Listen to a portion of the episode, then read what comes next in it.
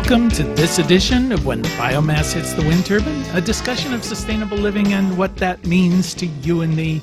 I'm Jay Warmke. I'm Annie Warmke. you are. You don't seem thrilled about it at the moment. I was thinking about being ornery and say my real name. All right, See but what today, your real name, you're in your witness protection. So today we're going to talk about um, utilities, uh, sustainable utilities, or hey, is it safe to drink the water? So that's my Oh yeah, because people ask us all the time. I know, but, I know. but we're really recapsulating 30 years, almost 30 years of being on this land, making a living out of a house of trash. Right. And what we're trying to do is we're we're sort of using as an organizing um, tool the fact that when people come on tour, and we've had 35, 40,000 people come through here at Blue Rock Station, um, they ask a lot of questions. And of course, many of those questions focus on utilities. They also focus on crazy stuff, which we Like, won't get How into. How did you get the Yeah. floor not to crack in the living room? Yeah, or what? How do you deal with healthcare? We'll we'll deal with that too. But but anyway, so Not so today. utilities, yeah, today. utilities, and and when we're talking about utilities here,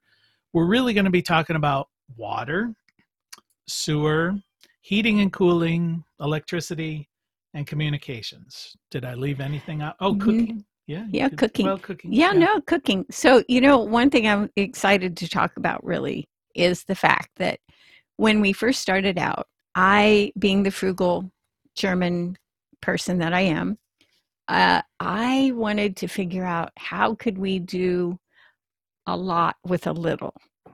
And so I was enthralled with the idea of thermal mass and passive solar and solar ovens. Learned a lot about that when I was in China. I love that concept. Um, collecting water off the roof, that just made so much sense to me. Um, but these are all things that other people found to be very foreign, just even the terminology was foreign. Sure. And maybe what we should do is back up a little bit and talk a little bit about the philosophy of Blue Rock Station because it, it has evolved over the years as well. But at least in my mind, what we're trying to do oftentimes is demonstrate ideas um, at a at a manageable level. You know, this is a residence; it's not some huge, huge estate. We're forty A acres. big modern looking building. Yeah, and we don't have a lot of money. I mean, I like to say anyone can be sustainable if you have a million dollars. You Yeah. know, hey, I've got a million dollars. I'm I'll sustain that, you know. But so so it's not Well, like we a also- Walt Disney World. right thing. but we also want people that want to live simply in in urban areas to see that these things are translatable everything we do here is translatable on maybe a smaller scale or in a slightly different way and so the goal is to experiment the goal is to demonstrate and we make a lot of mistakes Sure. and we get a lot of things fail right eventually spectacularly, you know.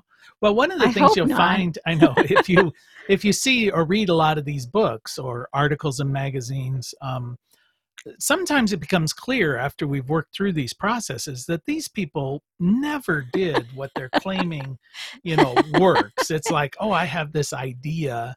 You know, it's like you talk about with recipe books. You know, you'll oh, say Oh, yeah. that person never made that because nobody would eat that it just doesn't work, you know. Or they have this kind of sing-song attitude, especially in magazine articles. You know, we went out into the country and we planted our garden and we ate our cucumbers and everything was lovely and everything was happy and we never had any problems. And we're like, "Yeah, you're just lying through your teeth because usually this stuff is annoying Hard um, work. hard work. You fail. It doesn't work. The bugs are are biting you you know? There Mm-hmm. are spiders everywhere whatever. You should at least tell everybody that when you're digging in the garden you're going to get dirty you know? I Yeah, mean, it's or meet up with insects you don't like. and that's just part of it. That's part of life you know? I mean I, I guess since i'm on a rant you know a lot of people will say when they come here on tour oh your life seems so hard i don't know how i couldn't do this and i i, I look at it and i say do you know anyone whose life is not hard? Yeah at do some you know level anyone who you know they say building a building this way is hard and i said have you ever built a building? I don't care how you build it it's hard it's hard work everything's hard work. People struggle and that's part of it. Well i would rather struggle this way than struggle trying to see if i can you know outcompete schneider in accounting for my promotion you know? Well, let me say that I think that we're in a different position even from that because we just decided to take what money we had and we said let's let's invest this in this land. This is our bunker. We're not going to quit work and doing what we do although eventually we did. Um, but w- w- this is going to be our safety net. This is going to be where we're going to go when the world falls apart although we weren't worried about that at the time but today we would be really concerned. And and and this is where we're going to bring our family and our friends and we're going to have fun and play games and you know do all that kind of stuff. And but then what it became from the moment that we both agreed that we wanted to build an earthship it became an experiment it became a trial and error it became a huge learning curve because neither one of us had ever built anything in this way. And personally, as the contractor, I'd never built anything but the blanket tent over my swing set so I could hide from my mother. Mm-hmm. So so it was this huge thing. But if you were going to build your own house eh, in a conventional way, you're right. But it was much more than that. It was political. It was about loving the earth and saying how how does this land support our life. So it wasn't about let's raise a few crops and make some money, let's have some llama treks, let's have tea, let's have tours. It was saying what resources sit on this land, including the utility capability, which is mainly number one capturing the sun. Well there's yeah there's and and that's getting us back to our original point. We wandered on down the cul-de-sac there just a wee little bit. Mr preacher that was here. me. Uh, my fault. Okay i own it. But so anyway so let's hit the utilities one at a time. And and you know water water of course water is life. Um, we one of the reasons we selected um, southern ohio is is because of the availability of natural resources water being the case you know uh, relatively temperate climate um, things of that nature i always i always think like when you go to the desert southwest it's a beautiful place but it's always trying to kill you Oh you yeah. Know? Well, I I don't think I mean it has its own stark beauty, but I want to yeah. say something about the well versus the cistern. Okay. Because I remember exactly my reaction to the idea of having to dig a well. And I was worried about the pollution. I don't I don't even know that I was terribly astute or educated about that, but also the tremendous cost. And I kept thinking, okay, if we have less rain, which they keep talking about this climate change thing, and that was just the beginning days, uh, what if we don't get enough rain? And so there's no water table anymore or maybe the utility company the oil gas drilling people come along and take all the water. So it made sense to me that we could have a big storage tank the cost was hugely different much much less. Sure. but also to me i was always looking to build an insurance policy. well, and you can control your supply at that point. Well that's what i mean by insurance this is how big the tank is. This is how much i have left. I can begin to modify right. my behaviors Whereas when you're talking about a well, all of that's hidden from you. Right. Um, when you're talking about a municipal water system, which in many rural environments is just simply not an option. No, or it's got chemicals in it. And that was sure. the other thing. I was always sensitive to chemicals. But if there's no electricity, we can still get water. If we had a well, that wouldn't be the case. So, again, insurance. This was my insurance policy. I wanted to use what was available on the land and whatever we could capture because that meant we had a little bit of control over how much we okay, used. So let me get a little bit into how our water system works, just uh, to give some people a little bit of little bit of substance or a little meat on the bones of this discussion. So uh, typically, as you've mentioned, we use a cistern. The original design had two 5,000 gallon cisterns built into it, but it turns out because where we live gets adequate rainfall spaced out throughout. Well, let me just the say year. there are rooms at either end of the house, sure. virtual rooms that hold that 5,000 gallons of right. water. So, so there's a couple of things. If we're going to gather the water off of the roof, you need a roof surface that is not going to pollute the water. So you don't want to put like an asphalt roof or whatever. So we have a metal roof. Um, the water will flow through it. It flows into the cistern. We have screening at the intake that captures any large leaves, things of that nature. Critters. critters. Let's Critters, that's a big one. Yeah, and uh, then it goes into the cistern. Uh, the secondary filtration process is the intake for the water from the cistern is about six inches off the bottom. So if there are any particulates, you know, dust, um, dirt, whatever, it will settle to the bottom of the cistern. So the water that's being drawn out is actually relatively clean. Now, speaking of keeping the water clean, one of your big issues talking about chemicals was you never wanted to uh, have it treated with chlorine or No. anything of that nature. And we've experimented with a few things and we've had some some problems, which I won't go into. But but what seems to work really well right now is I got a um, aerator. And it's just one of those. I'll think Oh, of like, like an aquarium. Uh, it's for a pond, but it's Uh-huh. it's essentially the same idea you see in an aquarium, where you just bubble air into the cistern.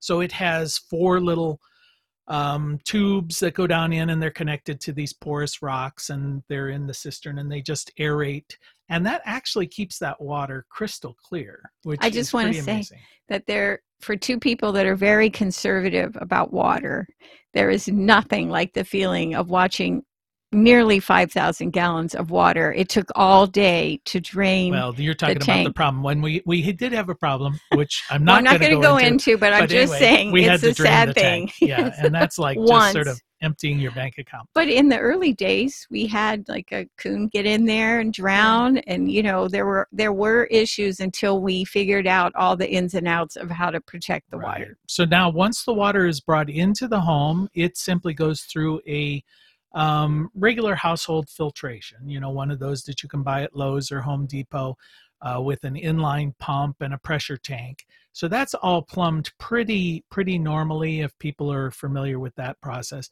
So we're getting a particulate filtration for the water, and then uh, as a triple protection, we went ahead and put a uh, carbon filter on the cold water tap in the kitchen sink. So I use that this for is drinking jay's water. neuroses yeah, this is here because i don't care i think Yeah. it's fine It's fine. It's rainwater. We're not downwind from any polluting source. It's lovely and cold because it's underground and it doesn't freeze, so you don't have to worry about it. so so the water issue there is taken care of. I always think about, you know, when people talk about where do you get your water or whatever, it, it it's such a weird system we have in in this country where we take the water from a source, we pipe it hundreds of miles of pipe in a municipal source, we treat it with chemicals because it's polluted. You get it to your home, uh, you use drinking water to flush your toilet. Then all of the sewer goes through that same pipeline back to a centralized source where they end up treating it a little bit and then dumping it into the same water source where everybody's getting their their drinking water from so that they have to then treat the drinking water because it's polluted because they're dumping all the waste Well, people, I see people buying all these big packages of those little plastic bottles that Yeah. talk about pollution. yeah so so anyway it's an it's annoying but you know it's like finding gold gold coins that just drop out of the sky and so Meaning why the don't water. you yeah so why don't you pick them up you know they're right there Yeah. use them Well, there is this sort of national um, collective thinking about cisterns being unhealthy, being unclean. Yeah. So they're afraid of the water, but they'll drink Dr. Pepper. You know, I mean, yeah, or Mountain okay. Dew or whatever, or water out of those horrible plastic bottles. All right. Well, not that we have any strong opinions about this. So let me let me take a break here and remind everybody that you are listening to when the biomass hits the wind turbine with Jay and Annie Warmke, reminding you it is indeed the end of the world as we know it. And thank God. Thank God. So the end of the world as we know. it. Well, let's hope they get rid of those silly municipal water systems. Uh, come up with something better. So speaking of then the second part of water is you have wastewater. So what do you do with this wastewater? And and I guess I would look at wastewater systems. Currently, we we have several waste streams that a typical home produces. There's essentially human waste, uh, usually from toilets. You would assume, you'd hope, um, and that is highly toxic, highly polluted, um, polluting. But then we mix all the other wastewater in with that, so that the entire waste stream is now highly polluted. Rather than separating out gray water from which is the urine black water. Well, no, not the urine. It's the it's the dishwater, shower water, washing your Mhm. car, you know, whatever it is that you're doing. That can be lightly treated or not treated at all Yeah. and used for irrigation. It can be used for other activities. It does not need to go into the waste stream uh, with with the black water, which they would say, which is which is, waste. the toilet. Yeah. So so that's a dumb thing already. But in our system, uh, you know, because we're not anywhere close to any kind of municipal system, we would have essentially the option of a septic system, which is, is well, it's not an option for most people. They have to have Yeah, it, they have and they've to. upped it and upped it and upped it And until and it if you know anything about septic systems, they're very polluting. Yeah. You know, um, it's essentially uh, a concrete box in your backyard where all the waste flows into. And then when it overflows, it goes through a whole bunch of pipes and tiles to just sort of leach into your ground. But I do want to say that part of the issue with the with these septic systems is that almost every product used to clean or wash something has some kind of chlorine and antibacterial uh, aspect to it. And the minute one drop of that hits that septic tank, it destroys all the microbial microbial action that is necessary for that to work properly. So it's a figment of imagination that and unscientific that those septic tanks are really um, doing a job.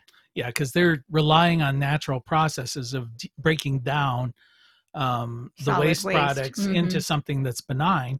Yet these chemicals destroy or inhibit Right. that process. It's almost impossible to buy chemicals that uh, to buy cleaning materials that don't do that. Right. So now um, composting toilets are another option, and composting toilets are uh, isolated units um, in the state of Ohio. I'm not sure about other states, but as long as the composting toilet is is ANSI slash UL listed, so in other words, as long as you paid twenty five hundred dollars for this bucket that you can go Mm, to the bathroom Don't in, you have to use less than 35 gallon of water? uh, it depends on your situation, but essentially they're acceptable. And and one option there is to say, all right, typically these are isolating the human waste. You then incorporate wood chips um, in with that. The process happens naturally and and what our process is is to say all right as you're emptying this composting Let me just toilet- say the urine is separated out naturally Yeah. in the process. So all you have left is dry material that's mixed with those chips and those chips aerate and and create a way for the the solids to break down Sure. while it's still in the drum and then you crank the drum and you empty that and that's where you're talking and about. then we're and then what we do is take that material and then put it in a composting area and let it further break down for another year at which point it is really just rich soil and that can then be used um, in in gardening or landscaping Right. or Well, whatever it is dilutions the pollu- the pollution yeah there are some but- rules about the um But the let me say- Let me say let me- before you do that, because Disney World has been using composting toilet situation since the beginning of Disney World, which is what, 40 some years ago. all right so you, what you're saying is don't freak out because mickey mouse says it's okay Yeah. all right all right so to get off the sewer thing because we've got other things to worry about um, one of the advantages of an earthship and one of the design aspects of it is use, using thermal mass and passive solar uh, as part of the heating and cooling process of the building. And this does work very very well in a desert environment where essentially you're creating an underground living uh, area. And so that if you think about there's a thing they call thermal lag where during the day the earth is going to warm but it warms very slowly. And then during the night it's going to cool but it cools very slowly. So as the air is heating up during the day the warm the earth is warming up a little bit and and your house doesn't get as warm as outside so you're getting a cooling action but then at night your your home is warmer because the earth that you're living within um, is is giving off some of that heat that it absorbed during the day, and it does it on a on a diurnal or a daily process, but it also does it seasonally as well. So in the summertime, you're gradually absorbing heat into the earth, and in the wintertime, you're gradually releasing some of this heat into the environment. So the end result is you don't have to heat or cool that much in your living facility to be comfortable. So all that makes sense to you? You're giving me the Well. I'm just thinking of all the people that one degree is yeah, miserable, well. or if you had to work at it. But I wanted, I do want to say that coming back to the bottom line of this is zoning is unique to each community. And there are rules. Some of them are very lax or don't exist around water treatment, water collection, uh, waste treatment, waste collection, Sure. um, also ut- other utilities like electric. But you want to check with your local government and you want to find out what the rules are because you cannot break those rules if you don't know what they are. And there are exceptions to the rules um, in Sure. most communities where you can pay for um, some kind of an exception. And that doesn't mean you'll get it. I know we paid to have an exception for the original composting toilet, and they just never bothered to Yeah, a notify of- us. a lot of building officials, you know, let's say that they're trying to be better, and and we people can be critics critical of code enforcement or building officials, but for the most part, they're just trying to do their job and keep everybody safe. That's kind of where they're coming from, but ideas change, processes change, and some of the good ones are saying, listen, you know, we've been relying on septic tanks for years, and we know these things just don't work. Just because it's an industry you know it's okay but maybe there are better solutions so you could apply to be an experimental site for instance and say all right i want to try this new system and then they're not committing themselves that this is now okay they're just saying okay we're going to use you as a as an exception to see Do you know a case works. that this happened? Because well in- michael reynolds had to do that out in out in uh, new mexico just as uh, for the structural he had to get an exception just as an I know, but I think it, I think I, I don't know. It can happen. It can it could happen, but and I could win the lottery too. I know but, it. There you um, go. never know. Probably the odds are better for you. All right. So we've got um, heating and cooling, and in our situation, again, most of the heating and cooling is done through passive means: sunlight coming through windows, thermal mass of the earth. But then we have wood stoves. Um, you know, One wood stove one wood stove, and for um, tw- 2,200 square feet. yeah, Yes. and that keeps the house comfortable. I mean, it keeps it very comfortable for me.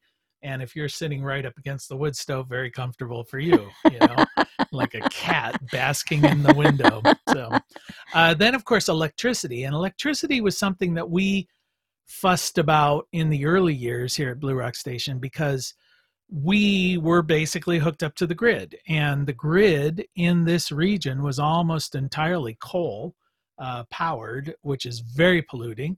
And so we're sitting here going, you know what? We are such hypocrites. We're trying to be green. We're trying to do all of this stuff, but all of our electricity is coming from coal burning power plants. So as soon as we can afford to do solar, we're going to do solar. And and we did. Um, you know, we're fairly early adopters on that. We were the second solar array in the county. in yeah, Oh, not just county, in the service area for our for rural co-op. utility. Yeah, so they were kind of uh, kind of trying to figure out. And fortunately, uh, what was his name? Zach, the guy from Yeah. the utility. Zach, he he was into engineer. solar. Yeah. And and we were saying, hey, we wanna we wanna um, we were installing it over a weekend. We want to uh, commission the system on Sunday. Do you think you could come out on Sunday? He's like, we don't we don't work on Sundays. And I was like, hey, we'll give you waffles. And he's like, yeah, okay, I'll be there. You know, so so he showed up on Sunday and helped us commission the system and Meaning to turn it turn on. it on and make sure we didn't blow anything up. And so essentially, since 2014, we installed a 4 kW system. Then we've installed another 4 kW. It is grid connected, so pretty much all of our electricity that we use here on the um, on the farm it comes from solar. Uh, it it doesn't have a battery backup system. It's referred to as net metering, where when we're producing extra power, it goes to the grid, and then when we need power, like at night, we pull from the grid. and it all balances out. So the end of the month, hopefully, we have a zero bill. Well, we do have a lot of wind in the winter because we're up on a ridge. And so we do have a wind turbine that will be commissioned uh, when the tiny house is uh, finally livable. Okay. And then the last utility, which is still the one we're struggling with, because pretty much all of these water, sewer, heating, cooling, electric. Oh, please say, we're what kind is of, it? Um, we're at a kind of a zero cost situation. This is communications. Oh, yeah. Communications is Yeah. a pain. And so we're talking about phone, phone service, and our beautiful AT&T decided, well, because there was a law that they agreed to that said any of their customers they had to provide broadband service to, any of their line customers. So they decided just to remove the lines. You know, they just took up their uh, hardwired system and said, "Oh, you're no longer our customer." So there are no phone lines coming to this to this ridge. Now it's all mobile service. And Verizon, fortunately, we can sort of we're on the outside edge of their service area.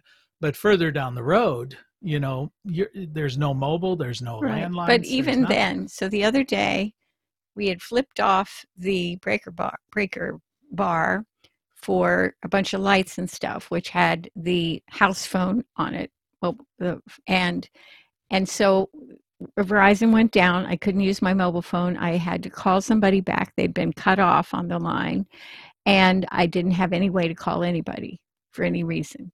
Mhm. So it's it's a is a harsh. problem. It's harsh. and of course broadband huge problem so we're hoping hoping hoping technology will eventually be our friend but but it seems like as we see developments in technology like 5g um, these are these are urban developments Right, they're rural not areas. they're not rural The- Um, yeah. there's just no money um, or not sufficient money for it. So we really need, I, I personally believe, like we saw in the 1930s with the rural electrification program, where government stepped in and said, listen, it is in the vital national interest for these rural areas to have electricity. So we will underwrite some of the cost of developing that infrastructure.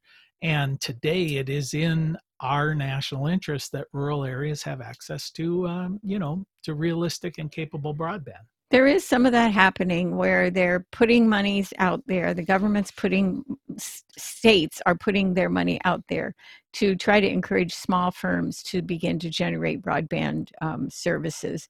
But again, rural areas are are always the ones going to be screwed in every category. So I don't I don't hold much hope for that at least over the next five years.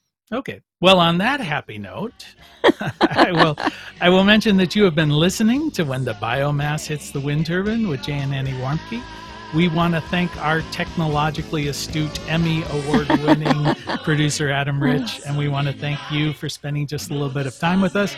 And as your grandmother hopefully told you, the secret to a happy and sustainable life is Play nice with others, clean up your own mess, and don't forget to turn the breaker bar back on for the phone. Till next time. Bye bye.